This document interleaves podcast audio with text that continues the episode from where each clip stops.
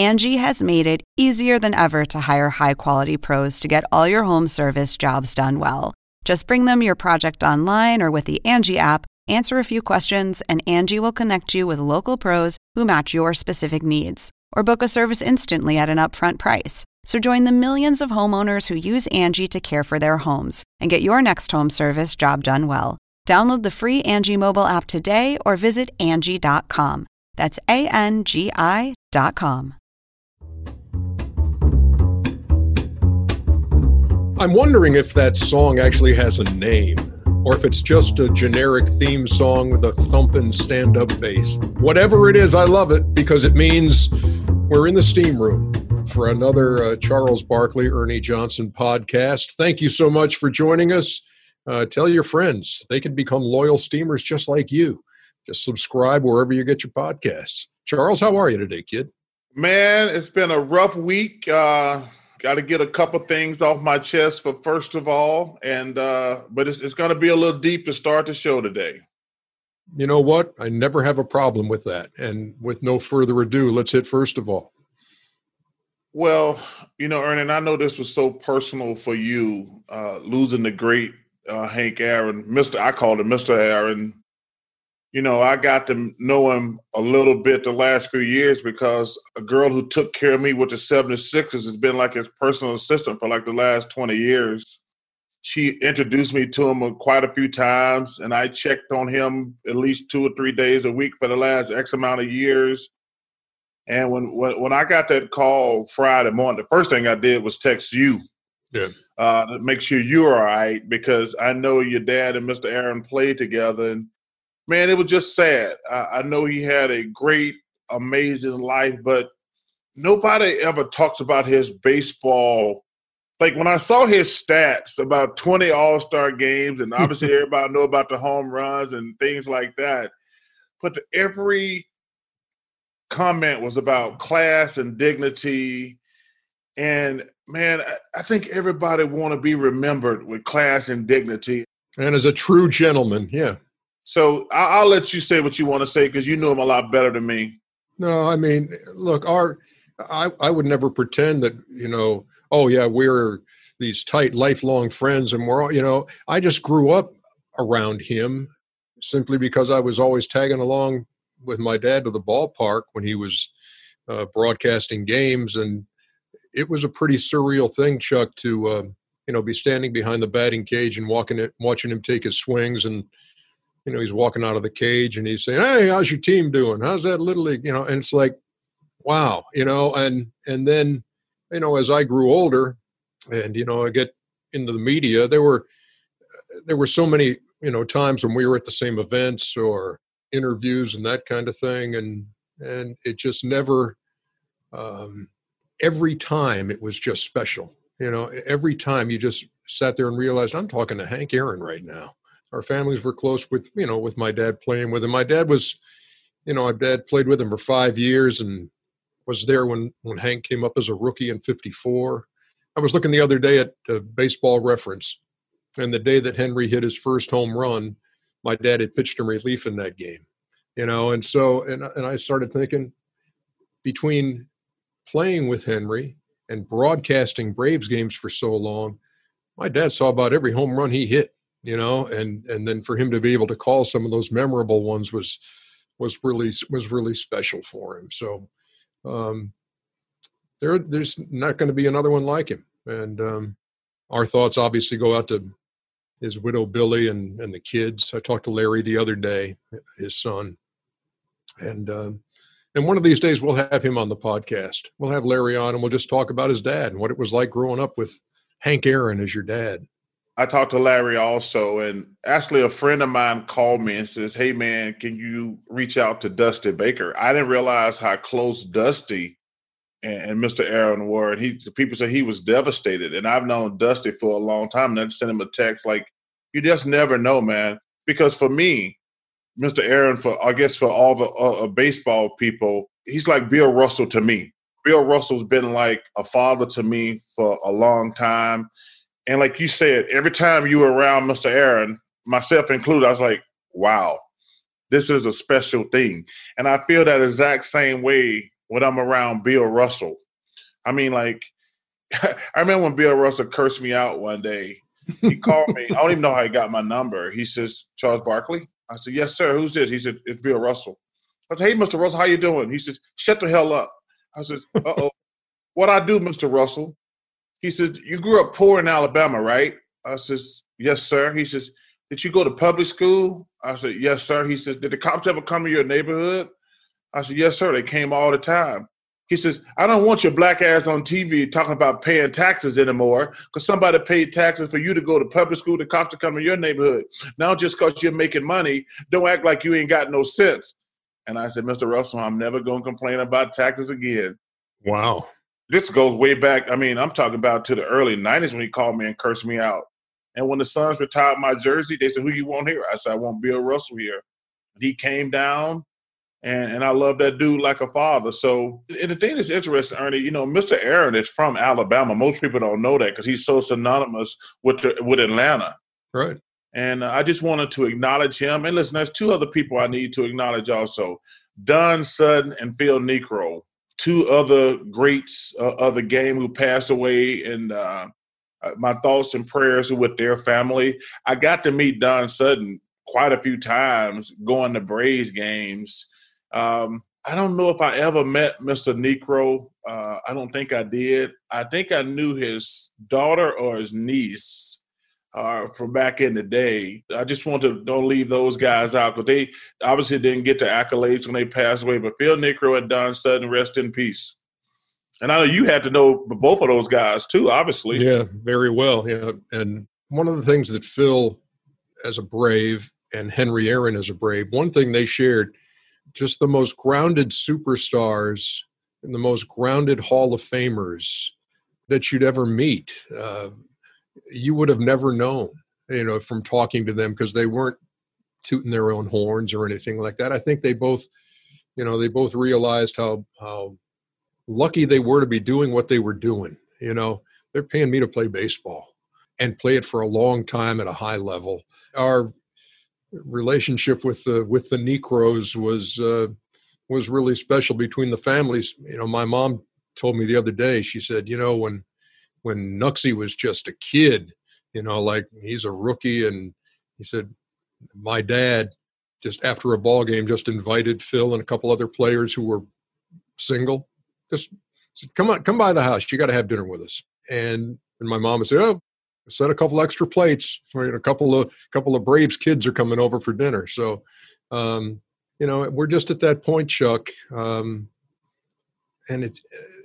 these things are just coming at us at this alarming rate where a very few days go by where we're not saying, man alive, there's another one of those guys who you grew up respecting and, you know, at some point, you know, idolizing their talents and then they're gone. It's tough. And I want to give a special mention to a guy who was part of the Turner family for the last few years who passed away from COVID this week, Sekou Smith. You know, I don't know if a lot of guys, they watch us on TNT, but we have a sister network, NBA television, and we get to know all these guys really well over the years. And I can say one thing about being part of the Turner family, man. I really have enjoyed getting to know all these people for the last 20 years. I knew he had been in the hospital and had been sick. And when I got the news this week he had passed away, it hurt because you couldn't meet a better guy, a hardworking guy. And to lose a family member like we did at Turner this week, it was very painful. I had a chance, you know, because I've done some NBA TV stuff in years past, you know, and, you know, Sekou may have been on a show here and there with us, you know, talking about trade deadlines or talking about news around the league. But most of the time it was my interactions with him were off the air. They were, you know, in the outside the green room where the TV monitors are and everybody's kind of hanging out. And he was always – it's just such a great source. If you had a question about the league or something that was going on, and he'd say, Sekou, what's going on in that? And man, he knew. There was nothing that he said, I'll check into that. It was like, well, here's what the deal is. This player has a problem with this player and this ownership, you know, and this GM. And it's like, wow, he was so dialed in for so many years and did it with just a joy. Yes. You know, you see him all the way down the hallway. He'd be smiling and laughing and just loving life and loving the fact that, again, when you're doing something that you love doing, it's not like work at all. And he embodied that. And also, I almost forgot, because I don't want Fratello to kill me, the great Tommy Lasorda. I know he was so close to Mike Fratello over these years. And I got a chance to meet Coach Lasorda a few times.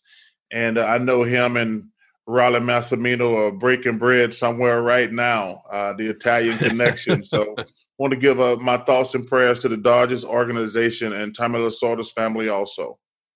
We're sad, but we're left with fond memories of all. And, man, we would just we get through another week where we remember and we appreciate any and all relationships we had with those guys. Well said, Chuckster. I appreciate you. And hey, look, sometimes you have to start the steam room on a somber note. It is, because that's what it requires, and that's real life. We will continue in just a moment. We do have a guest today. Special guest. You know him very well, and he will be joining us next, getting ready for his shift on the NBA on TNT, which begins next week. We'll be right back.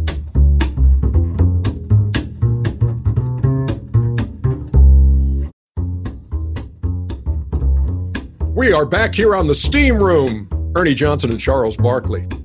Special guest. Yeah, because next week, those NBA on TNT Tuesdays begin with Adam Lefkoe and Shaq, Candace Parker, and our guest now, Dwayne Wade. Dwayne, as we tell everyone who's a guest on the Steam Room, we ask that you keep your towel on, which might be difficult considering this picture from your 39th birthday recently. Uh-oh. I knew something was coming. Wow. I like that. Would you like to explain? Or does it need any explanation? As a retired athlete, man, you know, I know how hard it is, you know, to keep our athletic build. So I'm just trying to flaunt it while I still have it. You haven't been retired long enough to worry about that yet. You know, that's why I'm getting ahead of it early, so I can see and keep myself motivated. You know, Chuckster, on behalf of all the listeners and any viewers who might see that clip, I would encourage you not to try to mimic D Wade. Hey, Ernie, things are so bad at my house. I keep a towel on when I'm walking around the house by myself. I always that's when you know you're fat, when you got mirrors all around your house and you have to wear a towel around the house. I hate that. Yeah, me too. D. Wade, excited about next Tuesday, man? I am, man. I think my wife is probably even more excited than I am to get me out the house for a little while. But I'm definitely excited, man. And we, you know, last year, our year got cut short, you know, because of the pandemic. So we only had a few shows together trying to build that continuity. You guys know continuity on air is everything. And so I'm excited to jump into year two of my I don't even know his expertise, but just, you know, been on set with Shaq and Candace and Adam and just have fun talking about the game that we all love. What's been the hardest thing about retirement? My body hurting. Like, you know, when you're playing, you get on a schedule. You get your body on a schedule and it's used to getting massages or dry needling and stretching and icing and all these cold tubs. And once you retire, you realize you can't just go into arena and do those things or go in and have appointments with the trainers to do those. So probably my body was probably the hardest thing. Outside of that, I've kind of smoothly transitioned into just a normal person in life. What about all the free time? Well, I got a lot of kids, Chuck, so I don't have no free time. I'm sorry, man. My free time goes to, you know, obviously once you leave a sport like basketball, and you're trying to find out something that makes you get out of bed every morning. That's the goal, right? Something that makes you want to put your feet on the ground and want to go work hard at it.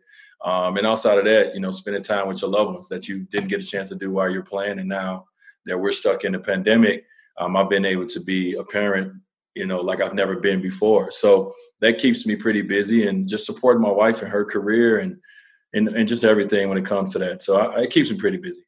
You know, that's very interesting, because I'm not even sure how to phrase it, because we're not normally in a pandemic.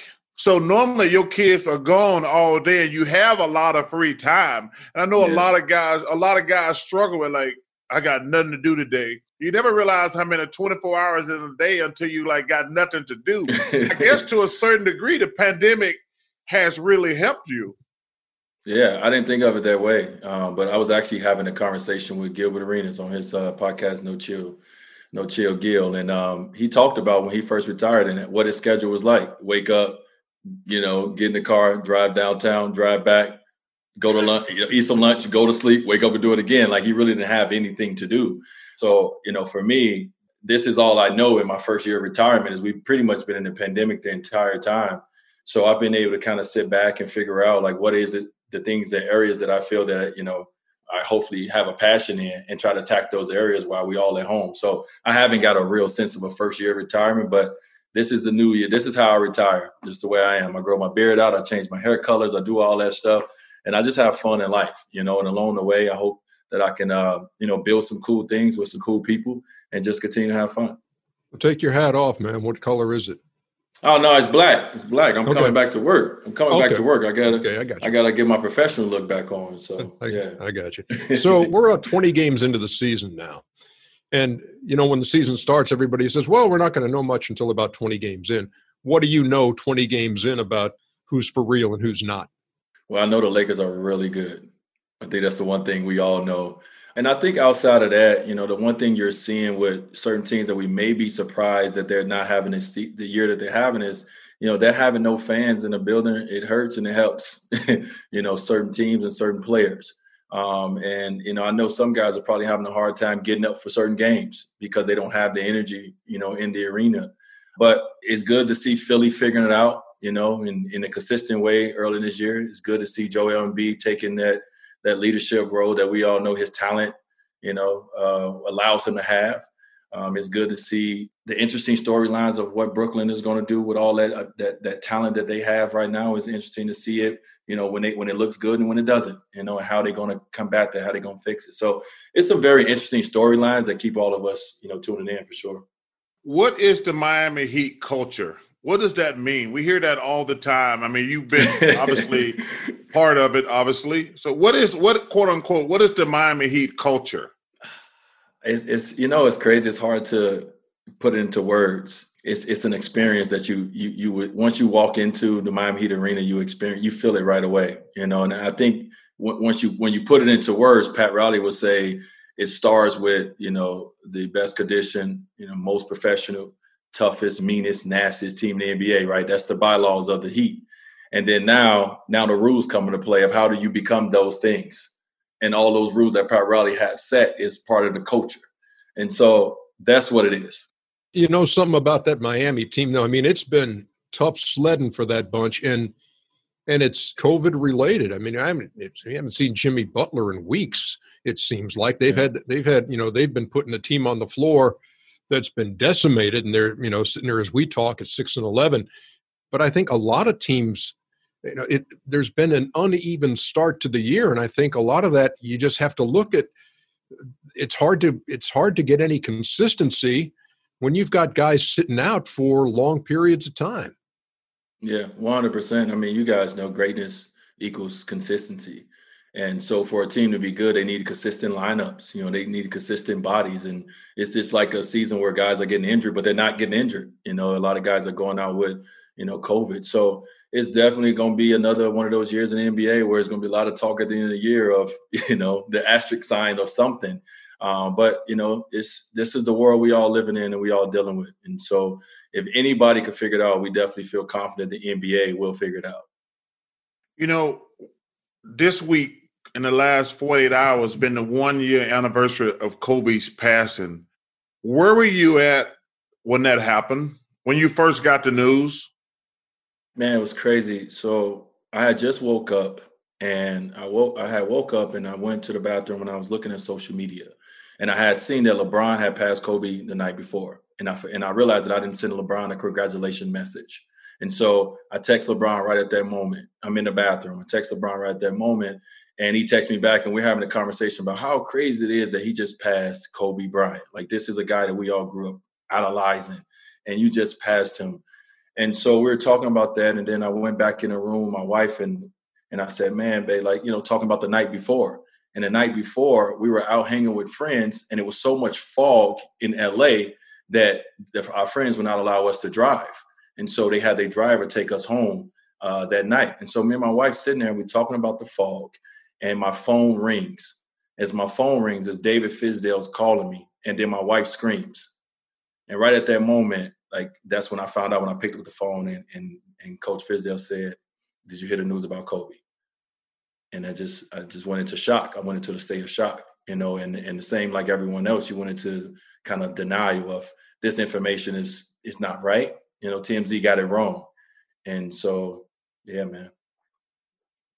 You know, I remember I was at the movies, and I always go early in the morning, and I come out, and I don't ever take my phone in the movie theater. When I get back, I had 50 missed calls and 60 messages. And listen, you obviously a lot closer to Kobe than I was, but I still started crying because, you know, once you're in this business, you feel like these guys are part of your family. Mm-hmm. And I have known Kobe a long time. And the thing that's really crazy, I live in Philadelphia during the summer, and I pass Kobe Bryant's high school every single day. And the first thing comes to my mind every time I pass that school is Kobe Bryant went to high school there. Mm-hmm. And so I have felt like I had known him. And like I said, I'm not going to get on here and tell you we were like great friends. But, man, I just started crying, and I was in shock. I mean, it was crazy. Let me ask you both this. Does it feel like a year? To me, it still doesn't, honestly, it doesn't feel real still. It's a part of it that does not feel real to me, but it's a part of it as well that, you know, obviously you have to deal with it. But this year has been so long that it kind of feels longer, yeah, you know, to me. And so, no, it doesn't. It feels longer than a year, but it doesn't feel real at the same time. Like, this is something that I don't think none of us that was close to Kobe or knew Kobe or had an affection for him that we're going to get over or forget anytime soon. So it's going to feel like it just happened, but it's also going to feel like forever ago. Sometimes it seems like it was, because it hurt so much, it seems like it was yesterday. And then other times it seems like, yeah, I'm hard to put into words. Tell me, D, what's going on with you and Mello and CP3 and the Social Change Fund? We always talk about legacy, right? This word gets thrown around a lot, especially when you become an athlete. And so over our years of our friendship, we always talked about what our legacy would be as Black men that are friends and that have had the platform that we've had. And so, you know, we were always waiting for that opportunity to do something bigger than us together. And when everything happened in our world, you know, I felt we all came together. LeBron was already doing more than a vote. So obviously he's not a part of the Social Change Fund. But we all came together about our SB speech. And when we took the stage and we had a call to action to our athletes, when we called out everyone to do more. And so we decided to put a fund together to create a fund that would allow all our athletes and others to do more. And we wanted to pull our collective reach together, our collective brands together. And we felt that, you know, obviously it's more strength in numbers. You know, we all are doing pretty cool things in our own, you know, personal foundations, but our reach is wide. Our reach is longer together. Our voices are stronger together. And so it's on us to go out and, you know, fight for our communities. And so we wanted to build a fund that myself, and Carmelo and CP and Candace Parker, Natasha Cloud, like, you know, CJ McCullough, everyone who's a part of it, that they can bring in what it is they passionate about. And we can all get together to make sure that we're helping support, you know, the people in the communities doing the real work. You know, this has been an amazing time and a crazy time with all these, not just basketball players, football players. You got the young ladies on the national soccer team. Like, this thing has really been amazing. Guys voicing their opinion, you know, give a shout out to Adam Silver, letting the guys say and put whatever they wanted to on their jersey. Are you happy with the progress at this point? I've always loved being a part of the NBA, but like now as a father, as an older man, I'm even more proud of being a part of a league like the NBA because of the support that we've gotten from, you know, our commissioner, support that, you know, in the way that it has allowed players to use this basketball platform, you know, just the same way as we all love working for, you know, Turner, for TNT, because they allow us to have these platforms, i.e. the arena and these different shows, to be able to speak on things that we're passionate about, things that it really has, you know, hurt and affected our community over the years and things that's going on in real time. And so I'm proud to be a Black man in this world right now. I'm proud to be a former NBA player. And I'm also proud to be able to take the stand with you guys and be on TNT and be able to have that platform to use it for something bigger than basketball. Hey, let me ask you this question. So I don't want you to lie to Ernie like I did. No, when I got this job, Ernie pulled me aside. He said, "How long you going to be here?" I said, "I'm going to be here 2 years. I'll be here for 2 years, Ernie. Then I'm going to be in the front office." So do you have any front office aspirations? I do. I think, you know, Chuck, I think most of us, you know, once you play the game of basketball, you want to be involved in the front office, right? I know I would be a terrible coach, so I don't want to try that. But, you know, my goal is always to been either a president one day or be part owner of ownership one day. And so that's still a goal that, you know, I'm going to try to accomplish.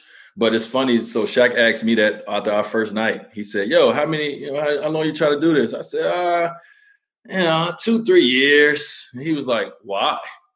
He's like, why?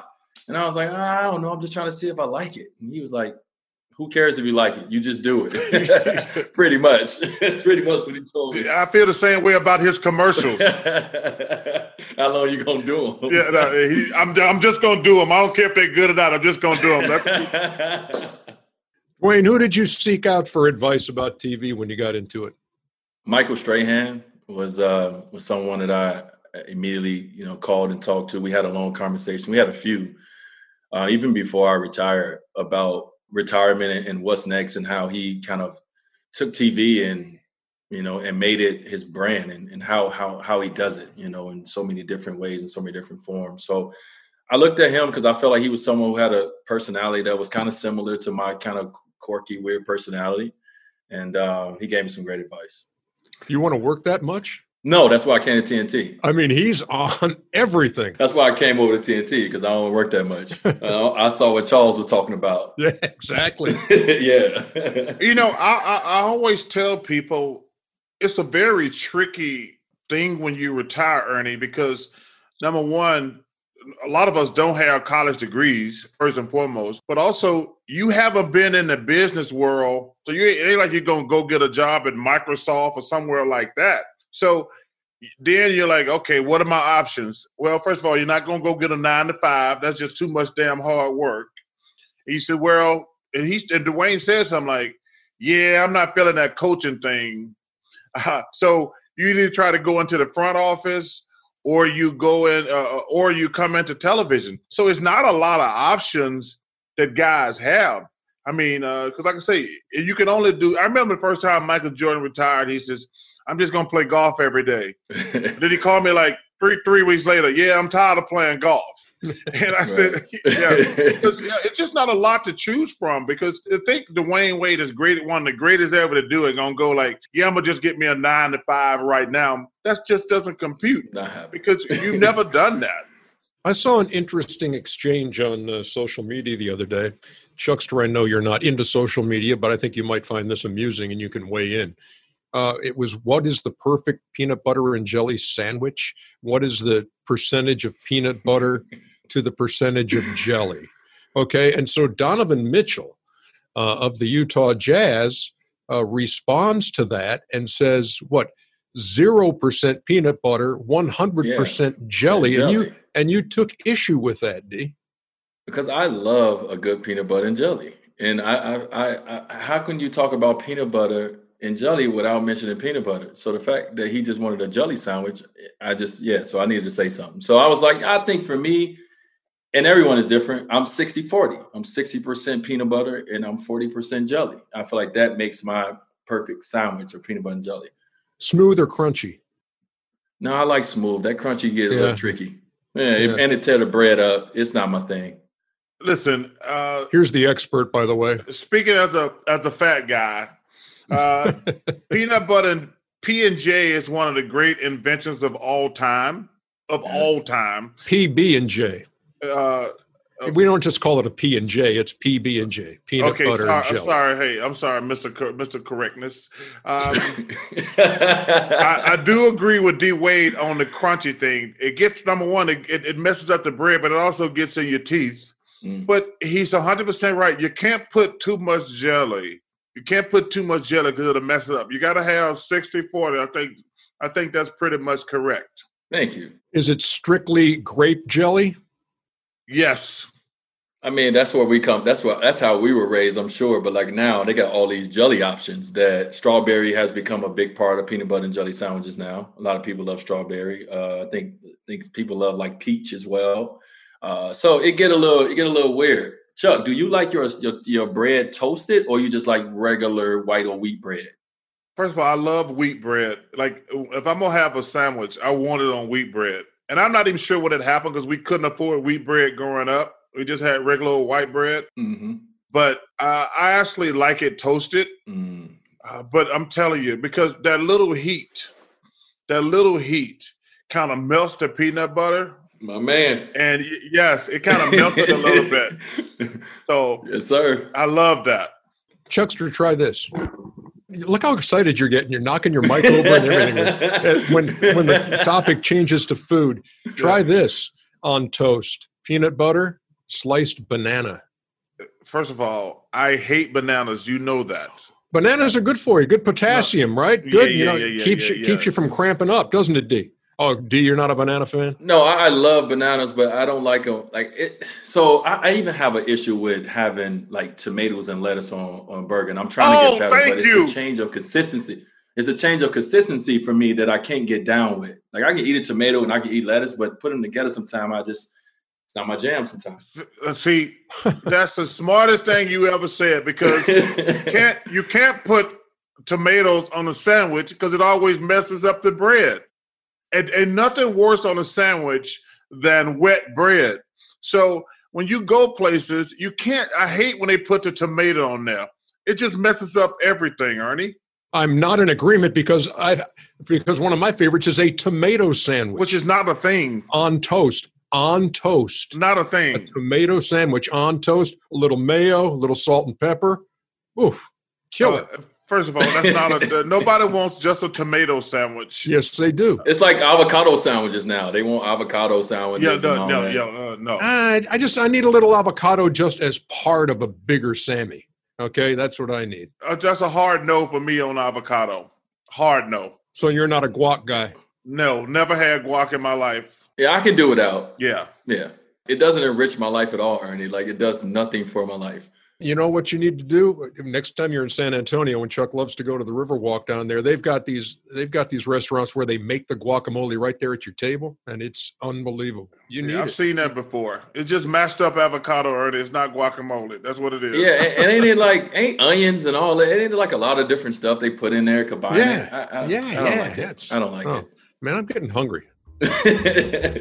Anyway, so D. Wade, wonderful talking to you as always. We look forward to watching you and Lefkoe and Candace and Shaq next Tuesday night, bringing it again. You guys have a wonderful mix, a wonderful chemistry there, and it's really fun to watch. We're looking forward to it, man. Hey, shout out to Candace Parker too. She's going back home to play in Chicago to finish up her career. I'm really excited for her to finish her career in her hometown.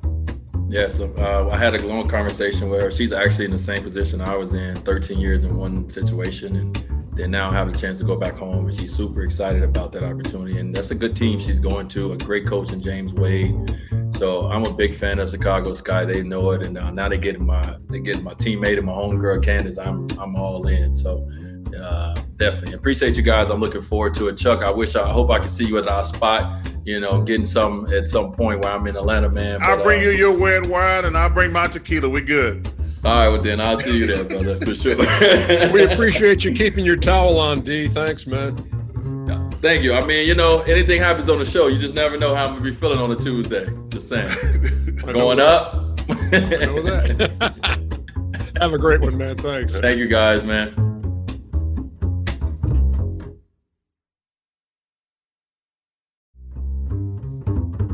And we welcome you back to the Steam Room. Thank you, loyal Steamers, for hanging out with us again. Ernie Johnson, Charles Barkley, and it was great having D-Wade on. And now we bring in the legendary, longtime producer of Inside the NBA. My special? You are beyond special. Yeah, he's special, all right. Tim Kiley. Legendary. Okay. DK to his friends. Okay. Chuck, you ready for some numbers? Yes, I am ready for some numbers. Consistency. He hit 755 home runs, never hit more than 50 in one. That's amazing. But he did hit 30 home runs 15 times. That's amazing. How about this one? 100 RBIs 11 times. Wow. He's the all-time leader at 2,297.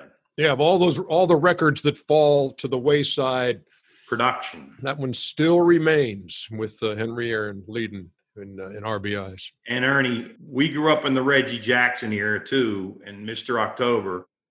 In 17 postseason games, Henry Aaron hit 362. Wow. With 6 home runs and 16 RBIs. So he was pretty good in the clutch too. You think?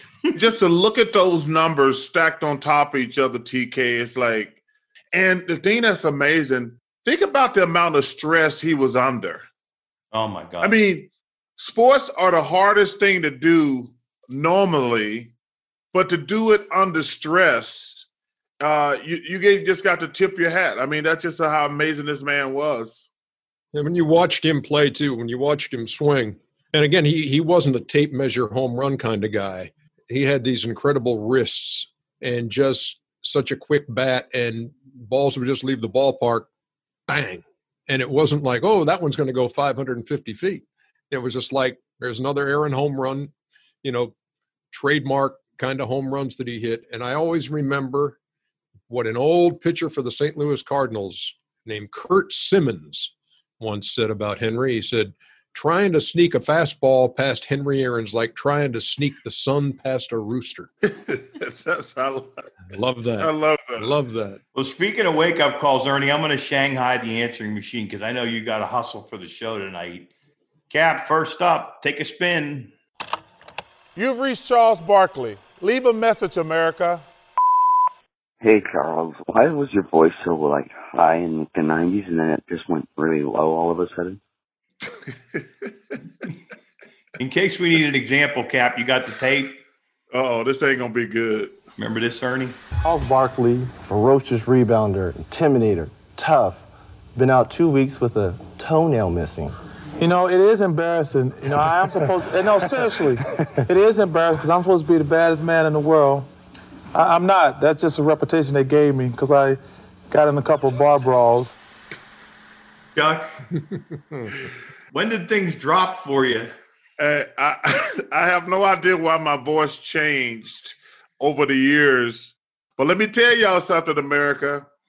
When I first hurt my toe, I told the doctor, I said, yo, man, I'm going to just give me a shot. I'm going to play. He said, you're going to be out by 2 weeks. I said, dude, I'm not missing no game with a toe. He says, okay. He says, put your shoe on. And TK, I dropped like a sack of potatoes. I was like, this is the worst pain I ever had in my life. I couldn't get my shoe on. So finally I had to take all the laces out of my shoes. And the first time I tried to take a step and I pushed down on, it was my big toe, I thought somebody shot me. Man, I was in pain so bad it was crazy. That was quite the clip from that long-running Reggie Miller talk show. Oh, yeah, that was big stuff. That's like Shaquille's suit he was wearing back then. That's the biggest suit in the world.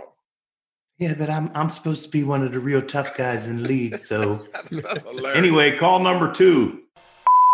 Charles. According to your Wikipedia page, which I know is not the most reliable source of information, it says that you majored in business management at Auburn University. And I was wondering if there's any bit of business advice that you could give me as a current business student. And for the heck of it, I wonder if Ernie can give me any college advice as well. Have a nice day, guys. Bye-bye. Here's my college advice. UGA, UGA, UGA. Go to Georgia. Well, let me say this. You're right about the Wikipedia page not being accurate. I was in college for 3 years, and I'm a legitimate freshman. I can promise you that. My piece of advice to anybody in business, number one, when people walk up to you and say, hey, I got a great way to make money, turn them off right away. Turn them off right away. Unless somebody give you a comprehensive business plan, what's going in and out, never listen to them. And also, when people tell you I got a way we can make $1 million, let's be realistic. Somebody say, we're going to make 500,000. No.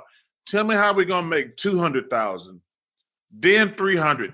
Don't give me no pie in the sky. Hey, we're going to make a lot of money. Chuck, I got an investment for you. It's a stock called GameStop. Well, you know, it's so funny you mentioned that, TK. You heard of this, Ernie? Yeah. But I did hear about that this morning on Today's Show in the money segment. 10 months ago, it was trading $2.80. Yesterday, it closed at $347.51 a share. So that's a pretty good chunk of change to make, Chuck. But apparently, it was a Trading Places deal with the Duke brothers. Hey, one of the most underrated movies of all time, Trading Places, with a young Eddie Murphy, Dan Aykroyd, and a hot Jamie Lee Curtis. It was the Dukes. It was the Dukes. Remember, Ernie? Yeah. One of the most underrated movies of all time. All right, last one to get us out of here. Go ahead, Cap. Hey, Charles, this is Lori. I'm actually calling from Canada. One of your favorite cities, Toronto. So my question for you is, what is the biggest misconception about you? Well, number one, Toronto is my favorite city in the world. Biggest misconception, that I'm a loudmouth jerk. First of all, everybody on TV is a loudmouth jerk. You know, if people turn on sporting events to get your opinion, if I said something you don't like, I'm considered a loudmouth jerk or gas bag. But here, along those lines, I have a question, Chuckster. There is this perception that you don't care what people think or when they disagree with you. Is that a misconception? Does it sting sometimes?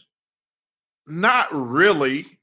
Ernie, the one thing that I'm very proud of, I've been on TV for 20 years. I can say not one single time have I said something about a person because I didn't like them. Dr. J gave me the best advice one time when I was first becoming a star. Before you get all mad about what somebody said about you in the newspaper or on television, be man enough to say, is it true? And then you go from there. Ernie, I just have one misconception for Charles before we tie this thing up. If you think we weigh the same, that's a bad misconception. Chuckster.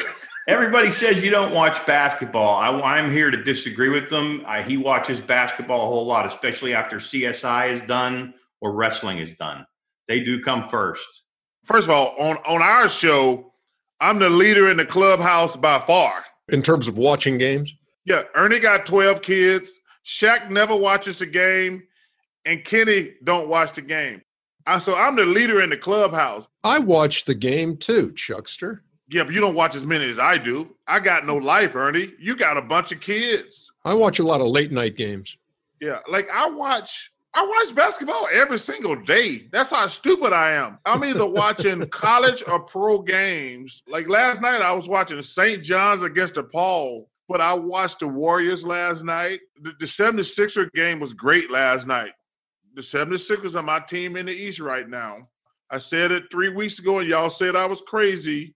But I still like the 76ers as a team that beat in the Eastern Conference.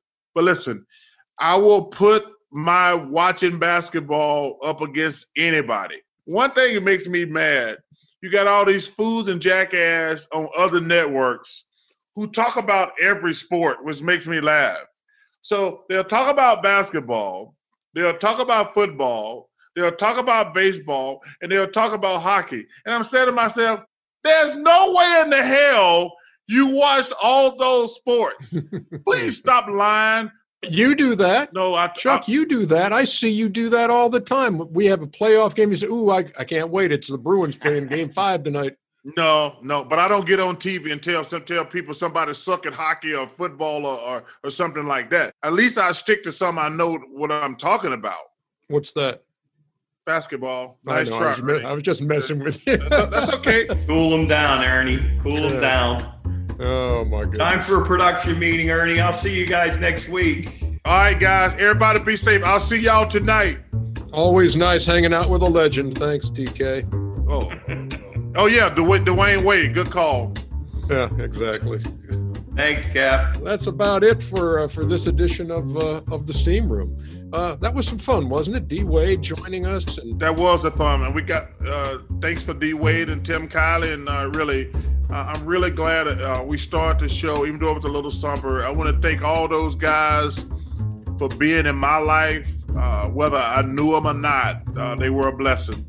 You are absolutely right. And on that note, we bid you adieu for this week. We'll be back again next week for another edition of The Steam Room.